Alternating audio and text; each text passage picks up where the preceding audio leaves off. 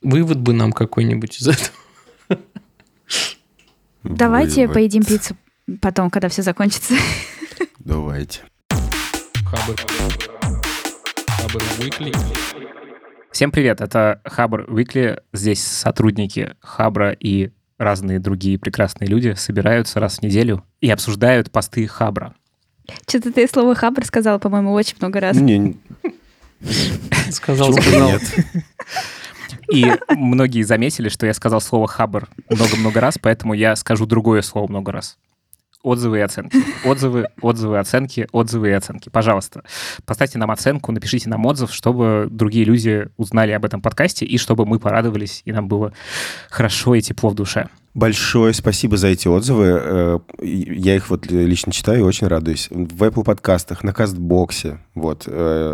Спасибо. Вопрос к одному слушателю, который сказал, что у нас мультяшные голоса. Уточните, пожалуйста, что вы имели в виду. Возможно, вы слушаете нас на перемотке, там можно... На скорости скорость. икс два, да. Да. А, да, значит, меня зовут Лев Пикалёв, и я продюсер и подкастер. Я Далер Алиёров, менеджер Хабр Карьеры. Я Аня Линская, маркетологиня всего Хабра. А я Ваня Звягин, я главред. Погнали. Google провела живую демонстрацию функции шумоподавления на искусственном интеллекте в Google Meet. Блин, чуваки, обязательно зайдите по ссылке, которую мы оставим в описании. Это фантастически выглядит, а главное, фантастически звучит. Там сидит чувак на видосе и говорит: сейчас я вам покажу, как у нас работает нейросетка. Достает пакет с чипсами, говорит: сейчас я выключу вот эту функцию. И, конечно, пакет шуршит, он там всякие звуки издает, потом он нажимает кнопочку «вкл», и пакет просто перестает шуршать, хотя он очень активно его там сминает прямо перед микрофоном. Вообще офигеть. И кроме пакета с чипсами, у него там были всякие ложечки, которые звенят об стакан, э, всякие кошечки, собачки вокруг и все такое. И всего этого не слышно. Но на самом деле мне кажется, что я хочу поговорить немножко о другом. Ну, то есть, в принципе, это прикольно и здорово, и для нынешней реальности очень подходит, когда все такие созваниваются... по Zoom или вот по Google Meet, это здорово, но есть ощущение, что нейросетки стали постепенно брать и немножко искажать реальность. И я задумался вчера такой об этом, когда готовился, и меня начало это немножко парить. Мне кажется, нейросетка можно все простить после видео с Илоном Маском «Земля в иллюминаторе». Вот, все, они прощены, это индульгенция. Слушай, ну вот, например, да, действительно, дипфейк. Э, очень же здорово получилось. Ну, прям очень круто. Если не знать, кто такой Илон Маск, не знать, кто пел э, эту песню... Но это в натуре искусство, как говорили да. ребята из Кровостока. Да-да-да. А что ты... Расскажи про... Что ты имеешь в виду под искажением реальности? Ну, смотри, у нас э, получается, что можно... брать, добавлять звуки какие-то, убирать звуки, э, менять фон. Э, допустим, ты, не знаю, показываешь, что у тебя за спиной плещется море, врубаешь звук э, волн, и все таки думают: а, этот чувак сидит где-нибудь на острове и вообще с суперкомфортным работает, а у тебя вокруг хрущевка, например. Это не хорошо и не плохо, просто, ну, это не вполне, это не вполне реальность, что ли. Или вот пример, который меня восхищает, с одной стороны, а с другой стороны бомбит. Huawei в последнее время делает смартфоны с супер крутыми камерами. У них там есть отдельный режим для фоток Луны. Ты такой наводишься на Луну, зумишься максимально, она такая становится большая, ты нажимаешь кнопочку, и у тебя идеальная Луна на снимке. Но это же типа не оптический зум, она просто понимает, на какой части неба сейчас находится Луна. А поскольку Луна обращена к тебе всегда одной стороной, она, ну, фактически она не делает снимок, она подменяет картинку Луны... Уже готовым снимком. Да-да-да, собственно, уже готовым снимком из базы. Это вот, вот что меня парит. Это настолько щекочет мне мозг, что я прям не могу. Или вот еще пример. Супер-пупер, вот эта слоумошечка тоже на китайских смартфонах. По факту... камера не может снимать там тысячу или две тысячи кадров в секунду. Вместо этого они говорят нейросетке: добавь все эти кадры между теми, которые реально сняты, и она их сама придумывает. Ну, то есть это не реальность, это что-то, что придумывает нейросеть. Вот это меня просто разрывает. И, ну, не знаю, как к этому относиться. Это и не хорошо, и не плохо. Возможно, примерно я понимаю это ощущение. У меня вот возникла мысль, что вот в случае с Илоном Маском, наверное, не было бы проблемы, если бы все э, наблюдатели вот этого видоса были в контексте того, что это Илон Маск, и это клип, на самом деле, дипфейк. И для них бы тогда было понятно, что это не, не настоящее, они знают предысторию. А вот для тех, кто об этом не знает, для них это уже реальность, получается. Э, не сформулированная мысль какая-то, но в общем... Ну, то есть для них Илон Маск реально на сцене в восьмидесятых пел песню. Да, вот в этом смысле я понимаю тебя. Конечно, делает русские твиты всякие, а теперь решил спеть по-русски «Земля в иллюминаторе». Слушайте, ну мне Чему кажется, нет? что это довольно интересное движение развития интернета в целом. Ну, то есть, на самом деле, искажение реальности в плане информационной, оно же давно было там с появлением интернета. Не знаю, никнеймы, всякие комменты и, ну, как бы, вот эта история там с тем, что ты в социальных сетях можешь выглядеть гораздо более классным, чем ты есть на самом mm-hmm. деле. Ну, то есть это же такое же примерно искажение, просто сейчас появляется больше инструментов. Но это ты как бы сам искажаешь, а тут ты можешь и до конца не понимать, что реальность искажается, даже если ты сам пользуешься таким инструментом. Это вот есть фильм «Матрица», да, есть такая книжка, которая называется «Симулякры и симуляция», которая в основе э, «Матрицы» положена. То есть это, там нету вот этого всего сюжета «Матрицы», но там есть там, просто философская концепция про то, что... Есть такие штуки, которые называются симулякры. И это копия копии, когда э, за, за какой-то копией не стоит уже реальности, и ты можешь сам не осознавать этого. И это прикольно, потому что это такая достаточно старая концепция, которая там появилась, когда, кстати говоря, начали появляться всякие массовые э, медиа, и массовая культура начала формироваться. И сейчас похожая, наверное, история, потому что интернет и технологии, они как бы это всколыхнули, да, еще раз. То есть там как, в какой-то момент там радио, телевидение, вот это все появилось. Сейчас появился интернет. Это, считайте, то же самое, только вторая волна. И, блин, а еще знаете, что вспомнил? Вот это, тут, тут совершенно уже подмена реальности. В две тысячи восемнадцатом году Google показал технологию дуплекс, когда твой персональный ассистент э, может позвонить э, в условный ресторан и, изображая человека, заказать тебе столик на нужное время, на нужное количество человек, поговорить, а человек на том конце не будет подозревать, что это гол- говорил не реальный человек, а ассистент. Блин, как-то это все жутенько. Вот. Ну, об этом и речь. Это, с одной да. стороны, реально восхищает, а с другой стороны, жутенько. Кто-то, кажется, добился того, чтобы ассистент с ассистентом говорил. Не знаю, Google ли. То есть в какой-то момент твой ассистент может другому ассистенту просить записать парикмахерскую. Нет, ну то есть если бы этот ассистент звонил и говорил, типа, я ассистент, ну, я робот, а потом начинал бы говорить, то было бы не жутенько? Мне кажется, вот как раз-таки Менее это жутенько. Было бы... Этично. Ж... Да, норм. Плюсую. Ты бы понимал, что это нереально. А вот если бы с фотографиями, например, Вань, своим примером, если бы там тебя предупреждали, что это не режим такой, то есть, а это мы просто достраиваем ваши фотки, это было бы норм? Да, но на самом деле где-то там в глубине соглашений, которые ты подмахиваешь вот этой галочкой, оно там, скорее всего, есть, Нет, но их просто никто не уже читает. Никто не И... читает, да, конечно. У них просто нет задачи ни у кого выпятить это и показать, что это не настоящее. Все хотят, чтобы реальность была приукрашена. А, а на самом-то деле мы до сих пор не понимаем, что там внутри нейросеток происходит. Ее можно натренировать, но при этом же можно натренировать неправильно. И из последних забавных примеров я к тому, что она вот работает, работает, и кажется, что все хорошо, а потом она может засбоить, и что-то пойдет не так. И когда это критично, какие-то вещи, типа автопилота, например, то это, извините, уже цена жизни человеческой может быть. Так вот, прикольный пример. На конференции Microsoft, которая недавно прошла, чувак на сцене приводил пример с хасками и волками. Нейросеть должна распознавать, где на фотке хаски, а где на фотке волк. И она, в общем-то, справлялась, и всем казалось, что все классно, пока чуваки не поняли, что нейросеть отбирает хасок с большей вероятностью на фотках, где лето, а волков на фотках, где зима. И они этого не понимали до самого последнего момента. То есть, и пришлось, пере... прикиньте, приш... пришлось переобучать. Прикольно. Ну, слушайте, вот такое.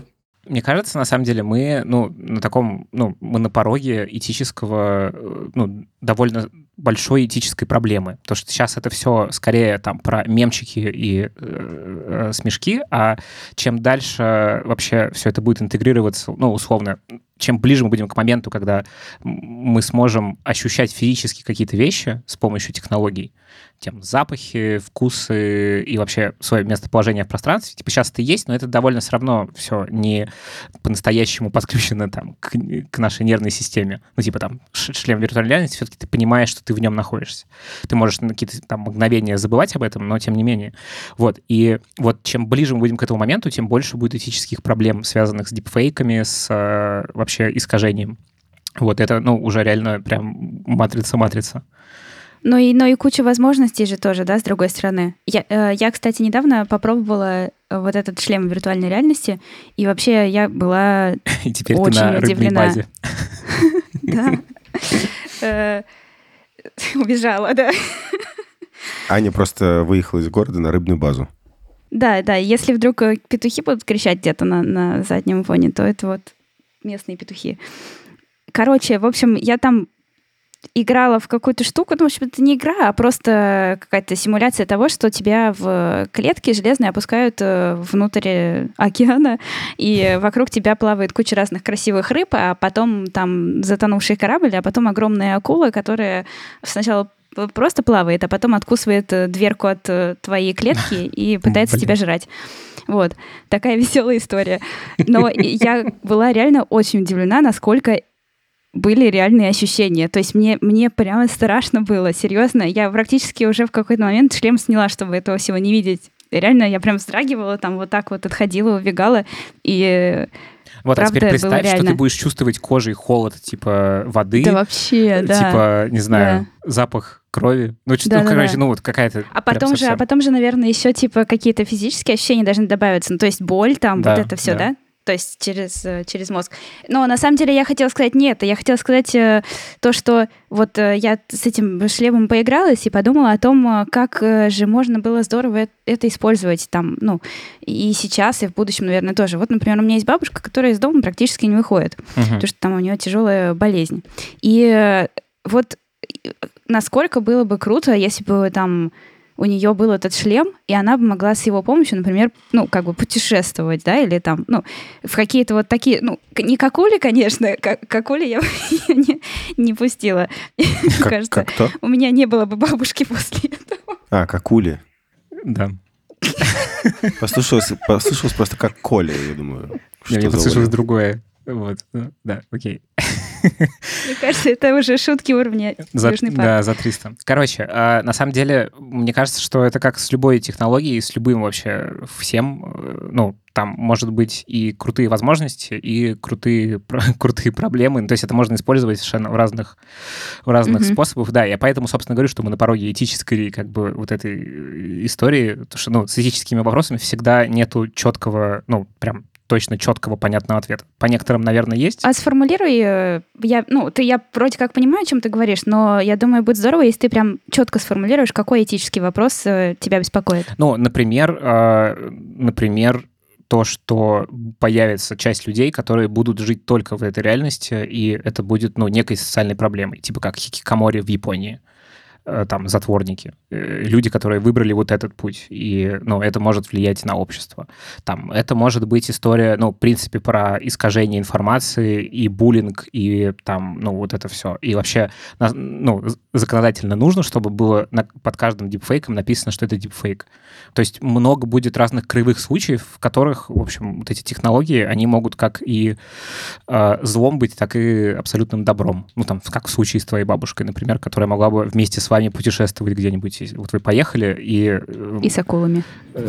И с акулами идете по Парижу. Вот. Ну, короче, да. То есть вот эти, вот эти вопросы, мне кажется, они будут... Чем дальше мы будем, тем сильнее вставать. Да. Но еще, мне кажется, наверное, еще нужно держать в голове, что мы с какой-то субъективной позиции все-таки на это смотрим, потому что вот там тот же, например, интернет, да, для нас уже не новость, нас не смущает ничего, это как бы вообще совершенно часть нашей жизни. А когда он, например, появился только, то люди тоже там по потолку бегали и э, поднимали много этических вопросов. И до сих пор, да, даже если просто посмотреть там на то, как... Э, ну, там, старшее поколение может э, смотреть на младшие и думать о том, что вот они только в интернете сидят, типа, это ужасно. Хотя на самом деле это не ужасно, да, это просто жизнь другая. Также и с нами тоже может быть, что мы немножечко так э, гиперреагируем на это, потому что это новое и совершенно незнакомое. Такого вообще не было. А, то есть это вот для нас, э, типа, новый интернет для нас, условно? Типа того, да. Ну, Слушай, выгодно. ну да, это возвращает просто к тому, с чего я начал. Непонятно, это хорошо или плохо, но совершенно точно это удивительно. И я призываю вас, слушатели, зайти в чатик в Телеграме и написать нам, или в комментах, кстати, прямо под подкастом, примеры того, как нейросетки видоизменяют реальность. Потому что я думаю, что их на самом деле очень много. Просто то, что на поверхности лежит, мы сейчас обсудили. А, скорее всего, примеров просто дофига. По сути, вот то, что сейчас мы делаем, да, с реальностью, вот, ее как-то искажаем, дополняем, вот как Huawei делает в своих телефонах, это то, что уже делает наш организм сам. То есть мы же, по сути, не видим настоящую реальность. Наши органы чувств как-то ее, ну, эти сигналы принимают и в мозг, мозгу у себя интерпретируют. И даже, ну, есть, кажется, да, примеры, когда мозг сам может что-то достраивать, какие-то воспоминания, какие-то... Да, там может свет как-то упасть так, как будто ты подумаешь, что что-то там, да, да, знаю, да, кто-то да, сидит и, то есть, в темноте. И, и мозг, чтобы сэкономить ресурсы, там, если он что-то не знает, он может сам что-то достроить или сам что-то вспомнить, ну, ложные воспоминания. По сути, это уже происходит у нас. И мы, Но как мы бы, и есть нейросетка, да. Мы, да, да, мы, да, то есть да, мы да. по образу подобию своему еще... Воссозд... Это следующий уровень, короче, вот искажение реальности. Ой, кстати, это забавно, да, что нейросетка создана по образу и подобию типа себя самого, и мы как боги создали... А в целом, если посмотреть на технологии, мне кажется, на какие-то решения интерфейсные, то очень много из реальной жизни. Папки, деревья, ну, иер... структура вот эта иерархическая папок, например. Что еще есть?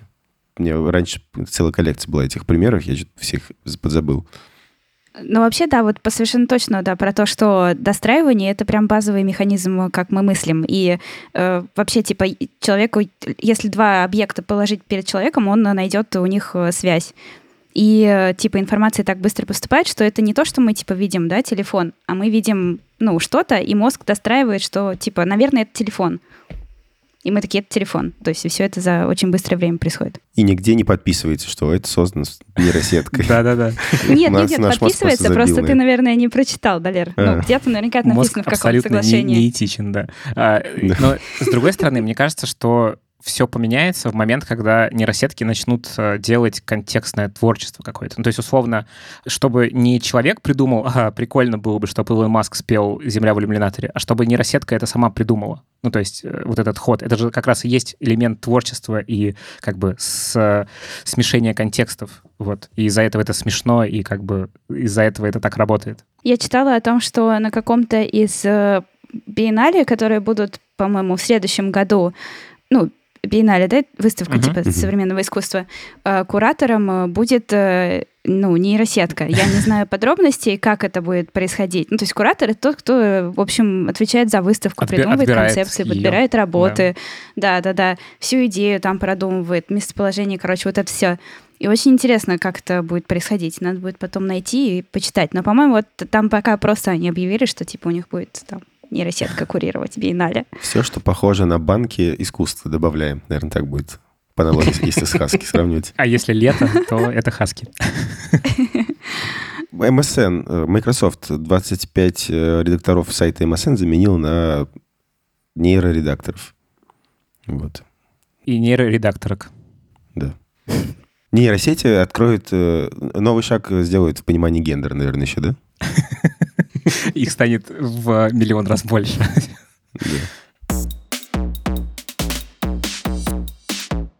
Я бы хотела поговорить про пиццу. И э, вообще, наверное, начать я хотела бы с самого конца, что я здесь написала себе в тезисах, о том, что вот я прочитала всю эту про пиццу и подумала, как здорово было бы, если бы мы сейчас были в студии, можно было бы пойти и заказать пиццу после этого. Но нет, пока нет. Э, короче, моя статья называется «Как мы анализируем пиццу на ваш вкус». Это статья от э, Dodo Pizza.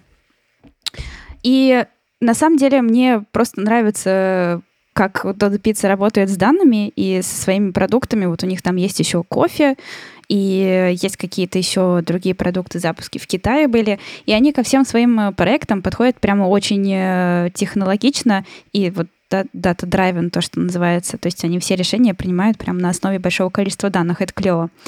И вот в этой статье они рассказывают о том, как они придумали анализировать, собирать фидбэк на свои пиццы и всякое там, что они еще продают, какие-то крылышки куриные и прочие еду. И как анализировать, и как использовать потом. На самом деле там ничего сложного. Есть классические исследования вот в этом в секторе, да, с эф эм си джи, там, с едой, что все, все вот эти вот ребята, Даноны и так далее, они просто собирают там какие-то фокус-группы, ну, идут к людям и прямо там с ними разговаривают, типа, как, как вам наш йогурт, как вам наша пицца. Но вот Dodo пишет, что это очень дорого выходит, потому что они хотят делать это прямо регулярно и очень быстро. И поэтому они это автоматизировали, у них все заказы через мобильное приложение, и там просто сразу, когда ты что-то заказываешь, они отправляют тебе опросник, типа, что, как там, как, как тебе наша новая пицца, что тебе не хватило, оцените там, насколько вы порекомендовали ее вашему другу от одного до десяти. Вот. И так они могут быстро проверять какие-то свои новые гипотезы, что тоже, кстати, прикольно, да, что, ну, мы как-то привыкли все, что гипотезы — это там, наверное, про фичи, про какие-то изменения в продукте, про что-то такое. А у них гипотезы — это вот давайте сделаем, типа, деревенскую пиццу и добавим офигенное количество туда начинки. Наверняка, чем больше начинки, тем вкуснее. Вот, ну, это же то же самое, прикольно. По сути. Ну, то есть, как бы, круто, что это эксперименты, которые делаются с физическими объектами. Просто такие же а бэ тесты. Да, да, да. Мне тоже кажется, что это здорово. И вообще, я думаю, что практики, которые используются в ай ти-компаниях, они э, отлично ложатся, на самом деле, на весь рынок, и будет клево, если их э, будут перенимать другие компании. Я помню, у меня даже как-то было такое собеседование в... Не помню, что чуваки делали. То ли алкоголь, ну не алкоголь, нет, по-моему, как что-то, в общем, какая-то еда у них была, или шоколад, шоколад, может быть, да. И они прямо на собеседовании мне говорили, что вот мы специально позвали вас, потому что у вас опыт только в ай ти, и мы как раз это и хотим. Вот все вот эти вот практики айтишные перенести в наш, ну, такой традиционный маркетинг, традиционную работу с продуктом. И это клево. И Dodo — отличный пример, что это все работает. И вот они там несколько кейсов в статье рассказывают о том, как они по итогу вот этих своих оценок, ну, закрывают какие-то точки, открывают новые, быстро меняют продукты, понимают, что вот, кстати говоря, много начинки в пицце — это еще не гарантия того, что это вкусно.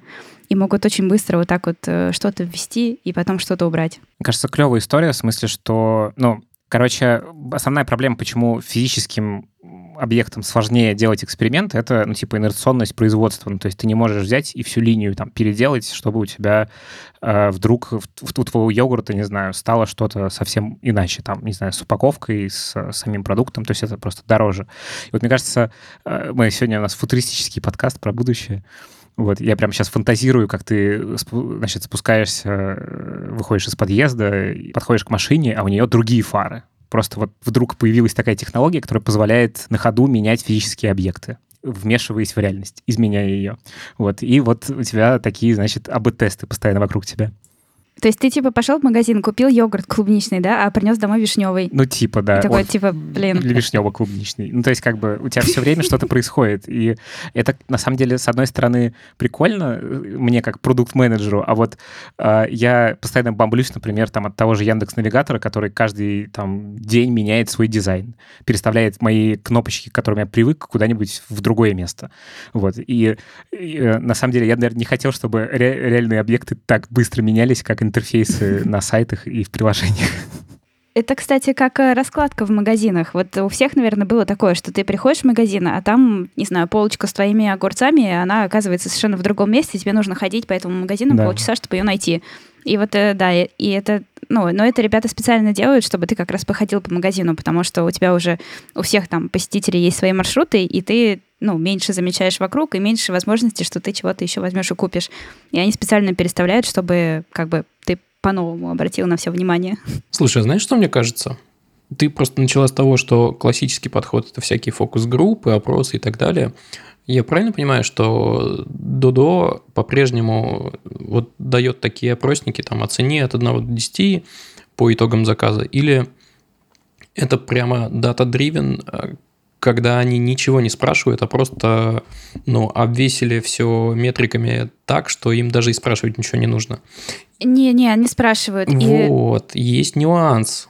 Я всегда просто э, был убежден и часто находил подтверждение в реальной жизни этому, что то, что человеку кажется на вот этом фокус-опросе, э, вовсе не означает, что он действительно, например, так делает. Тебя спрашивают, ты больше любишь вишневый или клубничный йогурт? Э, и ты такой, клубничный, а по факту на самом деле ты ни тот, ни другой не любишь, а больше всего любишь персиковый. И, во-первых, это не было в вопросе. А во-вторых, если бы метриками были обвешаны ну, магазины обычные, да, как, не знаю, камерой, например, все бы поняли, что большим спросом пользуется ни то, ни другое. Вот. Это тоже, кстати, про нейросетки, искажения, и непонятно, что там внутри происходит. Ну, на самом деле, еще тут и в обратную сторону работает. И метрики без там, количественных и качественных опросов не работают, и опросы без метрик не работают. Ну, то есть опросы, а ты от них никуда не денешься, от обратной связи. Метрики тебе не дадут полной информации. Ну, точнее, как бы опросы — это тоже метрики, просто и те, и эти инструменты. В статье вот не написано про это, но э, я думаю, что да, они это тоже делают, потому что они как раз вот, ну, на этом и сфокусированы ребята. И они там тоже писали, что у них есть еще там тайные покупатели, и, ну, там, вот как раз про то, что ты говоришь, что, например, от, они поняли, там, благодаря своим экспериментам, что вкус, например, не всегда коррелирует с продажами. Хотя, казалось бы, да, то есть, ну, если ты делаешь вкусную пиццу, у тебя будут ее покупать. Но вот, этой, вот эта корреляция, она, ее нет на самом деле. Не только все от вкуса зависит. А объясняется, от чего еще? Почему? Покупает да, больше, но там чем... колебания рынка, спрос, там еще что-то, какие-то экономические штуки, типа кризис, не кризис, всякое разное. Вот, например, ну да, вот там с пиццей был у них вот этот интересный пример с пиццей с кучей начинки, что они добавили кучу начинки и э, думали, что там все взлетит, потому что много начинки, это классно. А потом, благодаря вот этим вот э, замерам, они поняли, что не все классно. Пытались понять, почему, и выяснили, что вот эта пицца, э, у нее сложнее технология приготовления, чем у других. И их мастера, которые ее готовят, они тупо забывают полить ее дополнительным соусом, потому что там, ну, то есть потому что у них, типа, они механически привыкли к другому процессу производства, а здесь там немножко нужно отступить от шаблона. И за счет этого народу не нравится вот эта новая пицца. То есть, получается, в какой-то момент, ну, чтобы эти эксперименты делались эффективнее, нужно отказаться от человеческого труда, а делать все это роботами. Неожиданный вывод, честно говоря. Какой-то, да. Ну почему? Ну, типа, чтобы не было человеческого фактора вот этого пресловутого, из-за которого эксперимент не совсем... То есть они же придумали эксперимент с большим количеством начинки, в том числе и с соусом большего количества. Вот. А, ну, соотношение, точнее, соуса и начинки. А, ну, как бы, они уперлись в человеческие факторы. И то есть как будто бы решение здесь — это, ну, роботизировать уже само производство. Нет, ну вообще там в целом звучит логично, да, что вот само производство можно было бы автоматизировать, а там креативный процесс верхний оставить на человеке. Непонятно, но возможно, ну просто так, если уж мы не про футуризм, то это будет сильно дороже, чем, наверное, людей нанимать. Ну, кстати, такие эксперименты же уже есть, вот как раз с пиццериями, роботизированные или полуроботизированные доставки, где у тебя есть фургончик. В фургончике ну, предзаготовленная роботами пицца, и она, пока едет, она там все так рассчитано, что когда твоя пицца к тебе доезжает, вот она доготовилась там за минуту. Угу. Да-да-да. И она автоматически уложилась в коробочку, и дальше остается только чуваку ее достать и отнести к тебе на этаж. Прикольно и без души. Интересно, интересно, какая она на вкус без души. Может быть, такая же, как и с душой. Интересно, кстати. Я бы я посмотрел на... на эксперимент, слепой эксперимент желательно. Да. да. Ну, знаешь, это напоминает эксперименты вот с э, искусством, например, да, то, что э, дают людям картины и спрашивают, что художник нарисовал, а что там нейросетка. И, ну, сложно определить бывает. Здесь э, можно отослать к нашему од... выпуску одному про то, что душу может создать история. Вот, даже если у вас все так mm-hmm. приготовлено, можно придумать какую-то историю вокруг этого, и все... И впечатление изменится. Да. Ну да, я на самом деле, когда статью читал, меня немножечко покорежило, что, в общем... Ну, это, с одной стороны, классная попытка разбить все на какие-то параметры, а с другой стороны, как будто бы в приготовлении еды есть какой-то вот элемент творчества, ну, как бы души так называемой, и вот что-то такого. И, ну, в общем, как будто бы, что это, что это более синтетическое, чем, не знаю, если бы Ваня нам пиццу приготовил в студии. Ну, Ваня, он же не... Ну, то есть тут, наверное, еще дело в том, что это типа массовый фастфуд. Ну да. И одно дело, да, а другое дело, когда это там ресторан или дом кто-то готовит или... Ну да, то есть это как бы история про масштабирование какого-то одного продукта, понятного mm-hmm. и стабильного. Вывод бы нам какой-нибудь из этого. Давайте Вывод. Поедим пиццу потом, когда все закончится. Давайте. А я на вас посмотрю. Такой у меня вывод. Я... Кстати, слышала про... Где-то читала, в Sisters, по-моему, или где-то, я не помню, нет. В общем, что, что есть пицца, и там какое-то кабачковое, кабачковое тесто, точнее, не тесто, а как-то, в общем, вот это вот само тесто пиццы, оно из кабачков сделано. Считаю это Если... извращением. Ну, то есть, мне кажется, не стоит называть это пиццей после этого. Это странно. Выглядела она как пицца. Ладно. Ну, спасибо за попытку. Я ценю. Там ходят рыбаки сзади. У меня две новости короткой строкой. Путин подписал закон о создании единой базы данных граждан Российской Федерации. Что я хотел здесь сказать? Во-первых, что там подписали? У каждого гражданина Российской Федерации появится свой ай ди. И будет одна единая база данных о физических лицах страны, которая будет включать в себя фамилию, имя, отчество, факты их смены, даты, место рождения и смерти, пол, в случае его изменения иной пол, гражданство, семейное положение, сведения об отцовстве, реквизиты паспортов, заграничных, документы образования, квалификации, ученой степени, постановки на налоговый учет, воинский учет, СНИЛ, Си Эн Эн, данные от Эм Вэ Дэ и учетная запись на едином портале госуслуг. Меня больше всего в этой новости поражает, что этого до сих пор нет. Что это какая-то просто очень странная история, что у нас есть куча документов, это куча разных баз, они никак с другом, видимо, не связаны или связываются очень странным образом. Вот у меня есть пример. У меня какой-то висел штраф долгое время. Я не понял, откуда он взялся, но в какой-то момент... Собственно, я открываю приложение Сбербанка, и Сбербанк мне говорит, что у меня арестован счет, потому что, типа, он попытался списать эту сумму, а, как бы, значит, не смог и решил арестовать мне счет. Вот, я пошел, значит, на госуслуги, все заплатил, а, и еще в течение недели, собственно, это все разъезжалось по разным базам, вся эта информация. Причем самое смешное, что, значит, я заплатил на госуслугах, прямо у них через их интерфейс, деньги списались, у меня в моей истории платежей все написано, что все заплачено, а на главной странице моего личного кабинета в госуслугах висит, что я еще продолжаю быть должен эту сумму.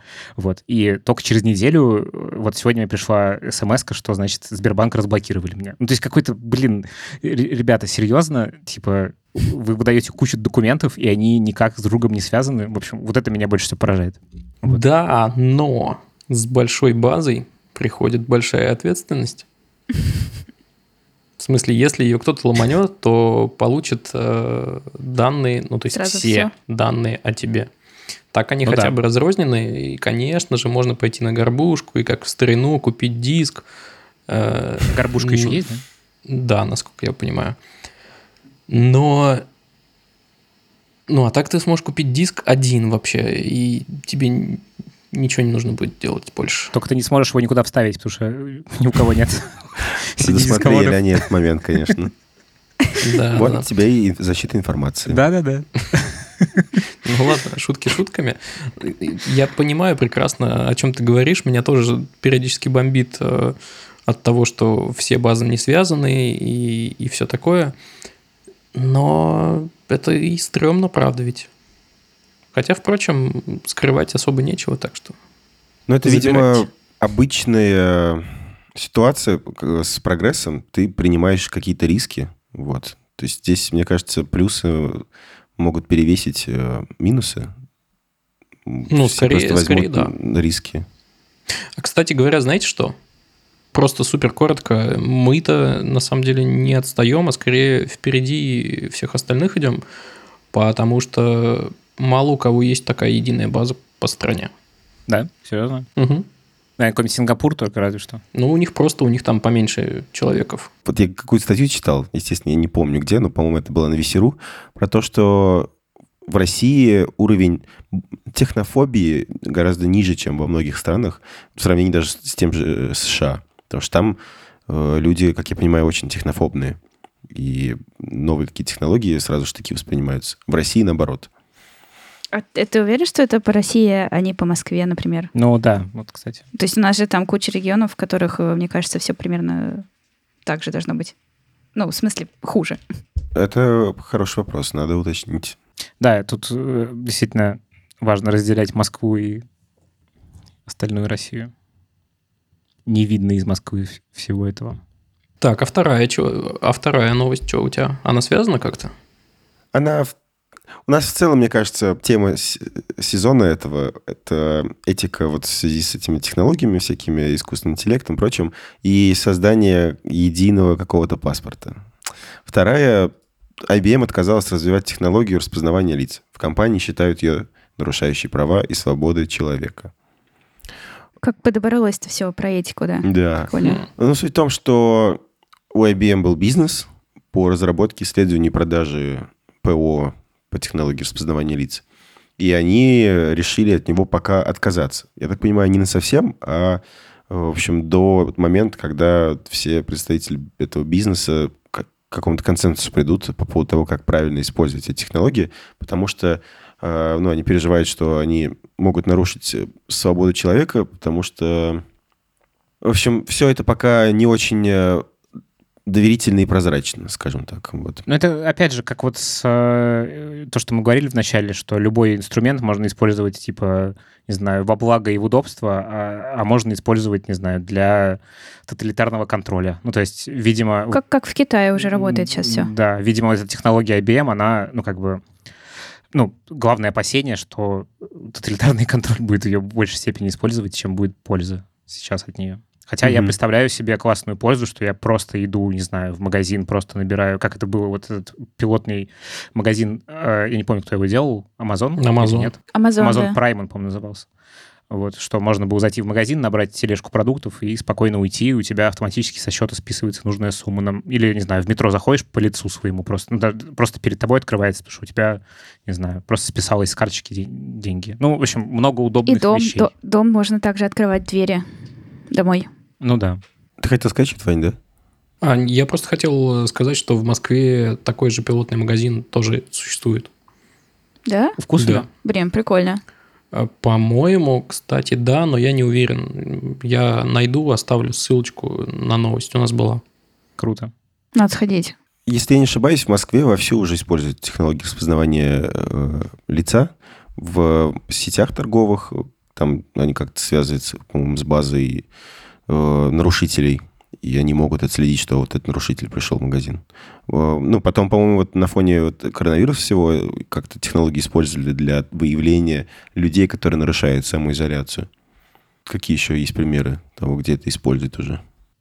Блин, ну вот тут, с одной стороны, короче, С одной стороны, вот я сейчас описал какую-то красивую картину удобства, а с другой стороны, как и в любой системе, всегда будут какие-то баги, и, не знаю, мне бы не хотелось, чтобы там ну, кто-то анализировал мой поход в магазин и покупку какого-нибудь, не знаю, творога. Ну, то есть, типа, можно я буду жить своей спокойной жизнью?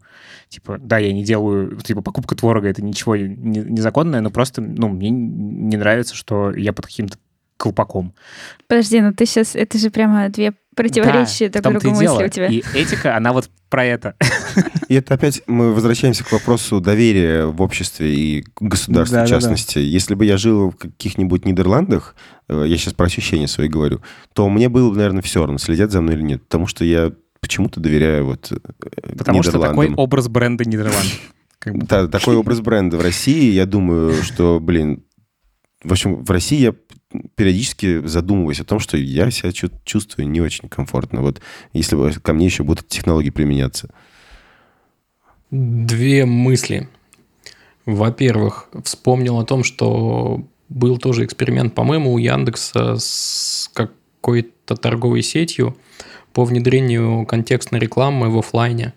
Ты такой приходишь в магазин, и камера на тебя смотрит, понимает, что ты, там, в моем случае, мальчик с бородой, стоишь возле стенда, не знаю, там, с колбасой, и тебе подсовывают соответствующую рекламу. А вот если Аня придет к той же, к тому же стенду с колбасой, ей подсунут что-нибудь другое. Там не доходит, конечно, дело еще до распознавания тебя как именно тебя, но... Какие-то базовые вещи о тебе, ну, можно понять, просто взглянув на тебя, да? Вот. И второе, если вы хотите подумать немножко над этическими всякими вопросами, есть классный сериал «A Good Place» про то, как чуваки попали в загробный мир и пытаются разобраться, почему они туда попали и что им нужно сделать, чтобы попасть в рай. Только он же не про технологии, скорее. Ну, по крайней О, мере, я, там, те сезоны, которые я смотрела. Там, первый, там второй. Про технологии тоже. Там дальше история начинается? Ну, в целом там про технологии кое-что есть. Если так совсем... О, блин, сложно не спойлерить, ладно. Так, девушка не попала в, в рай, хотя она не должна была в рай попадать, да? А потом оказалось... Да. А потом оказалось... Не, ничего... Да, ничего не оказалось. Спой... Да. Нет. А насчет, а насчет контекстной рекламы, конечно, я, наверное, сильно расстроюсь. Ну, условно, она сейчас называется контекстной, но она довольно втупую работает. Ну, то есть, типа, например, ты выбираешь кроссовки, потом ты едешь в магазин, покупаешь кроссовки, и дальше тебе неделю еще показывается реклама разных кроссовок на всех сайтах. И у тебя, ну, если это еще будет рядом с отделом с колбасой, я, конечно, с ума сойду. Вот. Ну, то есть, типа, тебе будет еще, например, неделя, значит, подходить и говорить «вот кроссовки». Ой, вспомнил э, лютую шутку про то, как по-разному работают алгоритмы у стриминговых сервисов э, и про, про Spotify. Там э, не будем другие сервисы называть, но условный тупой сервис такой, точнее, условный Spotify, который представляет классный сервис по подбору музыки, он тебе говорит, хм, я слышал, ты любишь шоколад, вот держи тебе еще... пироженку, оно тоже сладкое. А глупый сервис такой, я слышал, ты любишь шоколад, вот держи говно, оно тоже коричневое. Вот. Ну да. Так себе контекст. Аня, что ты хотела сказать? Я хотела сказать, что меня, может быть, в силу моей профессии, наверное, не смущает как то, то, что мои данные используются, анализируются для рекламы. То есть, и мне кажется, что вот эти вот правила, которые есть там в онлайне, они, наверное, должны перейти также там в офлайн, если технологии будут также использоваться в офлайне. Ну, то есть это тоже про какой-то анонимный анализ, да, а не про то, что прямо, ну, ты — это конкретный ты. Кстати. И, и там тоже нужно давать соглашения там всякие, наверное, будет. Кстати, я не помню, обсуждали ли вы это в подкасте, или мы вместе в подкасте. Короче, я как-то наткнулся на то, что в Гугле можно зайти в свой, ну, как бы аккаунт и проверить, в какие ты попал э, группы целевые. Mm-hmm. В общем, и там прям можно увидеть список, кем тебя видит Google. Вот. И я, значит, зашел, и там довольно много пунктов, типа, кто ты, мужчина ты, женщина, есть ли у тебя дети, есть ли у тебя там семья, есть ли у тебя домашние животные. То есть он прям огромный список. Я, наверное, мы в описании приложим ссылочку, ну, или какое-то описание, как это, как это прочитать. Вот. И это довольно любопытно было, потому что, ну, там большая часть, он прям попал в меня, и я какое-то время еще подумал, как он это понял, но я вроде про все эти вещи догадался. Ну, как бы это на основе твоих поисков, на основе там геопозиции и всего такого. Вот. Ну, а некоторые были совсем мимо. Вот.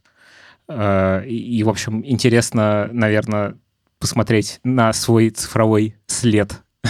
Вот. А ты можешь приложить ссылку? Интересно будет посмотреть. Да, я, я не уверен, что можно прям ссылкой, потому что это как бы в личном кабинете твоем находится. Но я, наверное, посмотрю, как, mm-hmm. может быть, какую-нибудь статью найду, где написано, как туда пробраться. Насколько я помню, ссылка для всех одинаковая. Просто он определяет, что ты это ты, и показывает тебе только твое. А, или так, да. В общем, приложим ссылку. Довольно любопытный эксперимент. Ну что, давайте вопросики. Да. Ответы на вопросы слушателей. Кирилл спрашивает, есть ли в Хабре стажировки для студентов? Кирилл, таких стажировок нет. Но, я думаю, можно попробовать создать прецедент. Если вы хотите постажироваться в Хабре, напишите куда-нибудь. Например... Смотря какой, какая специальность. Вот я когда-то почти взяла в маркетинг двух стажеров, но они отвалились все, потому что что-то там у них с учебой не получилось. Поэтому вряд ли, конечно, Кирилл хочет в маркетинг, но если вдруг, то пусть прям мне напишет. Ну, Хабру был полезно, мне кажется, попробовать такую тему со стажерами. Я потому что, когда работал в студии Лебедева, там это очень практикуется вообще раз, раз в год. Там набор стажеров-менеджеров проходит, и еще дизайнеров. И это, конечно, очень классно в том смысле, что новые люди, и можно им какие-то задачи доверить, которые, на которые тебе рук не хватает обычно. Вот. Можно написать, например, нам на почту подкаста с тем, чем вы хотели бы заниматься, а мы попробуем передать, в общем, коллегам. И если вдруг будут какие-то варианты, то мы вам ответим. Почта подкаста hello собака хабр дефис подкаст точка ком. Ну, у, у стажировок там есть и обратная тоже сторона, потому что это же э, нужно много очень силы в это вкладывать. Нужно это понимать, наверное. Я вот помню, кстати, по своим стажировкам когда-то, когда я ходила, э, что очень часто как раз народ набирает стажеров, думая, что это просто бесплатная рабочая угу. сила, которой можно давать такие совершенно муторные, дурацкие задачи. И вот у меня была э, стажировка тогда... в Яндексе еще, и это была вот стажировка прям хорошая, прям клевая, но там реально э, на нас тратили очень много сил, то есть там всякие планерки с нами были, нас всему учили, то есть э, ты, когда берешь стажера, наверное, здесь меньше все-таки, что он что-то для тебя делает, и больше, что ты для него делаешь. Ну, мне кажется, что это, это, по сути, прикольно. Такой, э, ну, в каком-то смысле просто... обмен твоей работы на опыт и на знания. Mm-hmm. То есть это такой честный договор, что ты приходишь и что-то действительно делаешь, потому что ну, было бы странно, чтобы стажер просто приходил как на лекцию к себе в компанию и, значит, развлекался в целом. Вот. Но просто ты ему платишь не деньгами, а типа опытом и какими-то возможностями. Наверное, так я бы на это смотрел. Вот. И любой перекос, да, просто... это странно в, таком, в таких отношениях. Вот мне как раз кажется, что не странно, а нормально, что просто когда ты берешь стажеров, нужно понимать, что, скорее всего, ты в него вложишь больше, чем он тебе даст. И это нормально. Ты просто ну, готов к тому, что ты будешь учить, там, но, у тебя будет на это время. Да, и на самом деле там главная ценность, которую ты получаешь, это ну, возможность найти классного человека, его вырастить, типа, и ну, чтобы он дальше приносил какую-то пользу. То есть, наверное, да. В этом главная твоя ценность компании. Борьба за кадры. Угу. Что, дальше? Дмитрий спрашивает. Я смотрю ваши подкасты на Ютубе. Почему вы не выпускаете видеоподкасты? Сейчас это было бы актуально. Можно сделать подкаст в стиле Zoom-конференции. Мне очень нравится, что Далер читает это с выражением. Я очень люблю с выражением читать просто. Ой, с видосами сложновато. Потому что монтировать звук, ну, подрезать какие-то вещи, а мы... Откроем, наверное, да, секрет. Мы некоторые вещи вырезаем, которые ну, не, не интересны, не относятся к подкасту. Периодически и шутки там, неудачные. Да, неудачные какие-то вещи. А когда у тебя видео, зачастую ты не можешь, ну, так это подрезать, это будет заметно, это будет портить впечатление. И плюс это, конечно же, ну, просто больше времени, сил. Это нужен дополнительный человек, который это будет монтировать, в общем-то. А не, у ну, нас такого как бы нет, во-первых. Мы с этим можем помочь, но это, короче, дороже сильно. И, на самом деле, это сильно усложнит наш процесс, потому что мы раз в неделю выходим, и в таком ритме фигачить это довольно будет сложно. Плюс, э, если бы это было, не знаю, один-два человека в подкасте, то это по- чуть проще просто по, не знаю, тому, что тебе нужно, не знаю, не, две камеры, а не четыре. Угу. Вот. Э, поэтому, ну, как бы, возможно, мы когда-нибудь сделаем, типа, открытую запись или зум-конференцию, но я думаю, что это скорее какие-то, ну, такие ситуативные вещи, и каждую неделю... В общем, к таким вещам нужно готовиться, чтобы они получались классно. Э, опять же, потому что нельзя будет ничего особо вырезать, если мы позовем слушателей в Zoom там, или выложим этот, это Zoom-видео, это все равно будет тяжелее, сложнее, и раз в неделю, мне кажется, мы такой не смогли бы осилить. Угу. Ну, ну, опять же, вот мы на марафоне делали вот эти трансляции на YouTube, и это технически, ну, несложно с про-аккаунтом в Zoom, просто, ну, точно так же мы будем разговаривать, но все это будет транслироваться на YouTube. Просто, Не, да, ну, наверное, типа нужно сменим, быть осторожнее. Да, сменим немножко концепцию, если уж, ну, присматриваться к такому формату, и тогда мы ничего не будем вырезать, там будет побольше всякого брака и левого балабольства, а мы любим. Ну, короче, возможно, это не всем зайдет так хорошо, это будет не, не так четко, не так э, компактно, это будет еще длиннее, а мы и так уже в последнее время по часу говорим, прикиньте. Короче, есть но, над чем подумать, вот, я думаю. Но, Дмитрий, спасибо за вопрос, и спасибо, мы подумаем действительно, ну, может быть, куда-то в эту сторону имеет смысл развиваться, вот. Еще один вопрос, который, наверное, мы передадим Аделю. Евгений Корнышев спрашивает. Я учусь на Automation кью эй. Хотел бы поинтересоваться с точки зрения начинающего в тестировании. Знаете ли вы пути, как студенту в авто кью эй создать свой пэт-проект, чтобы выложить на GitHub, например? То есть, допустим, для разработчика все несложно. Бери популярную идею и пиши. Туду-лист, веб-сервер, чат, текстовые редакторы. Попутно усложняя, меняя, добавляя технологии, получится хорошо. И тогда получается, что учишься не в вакууме.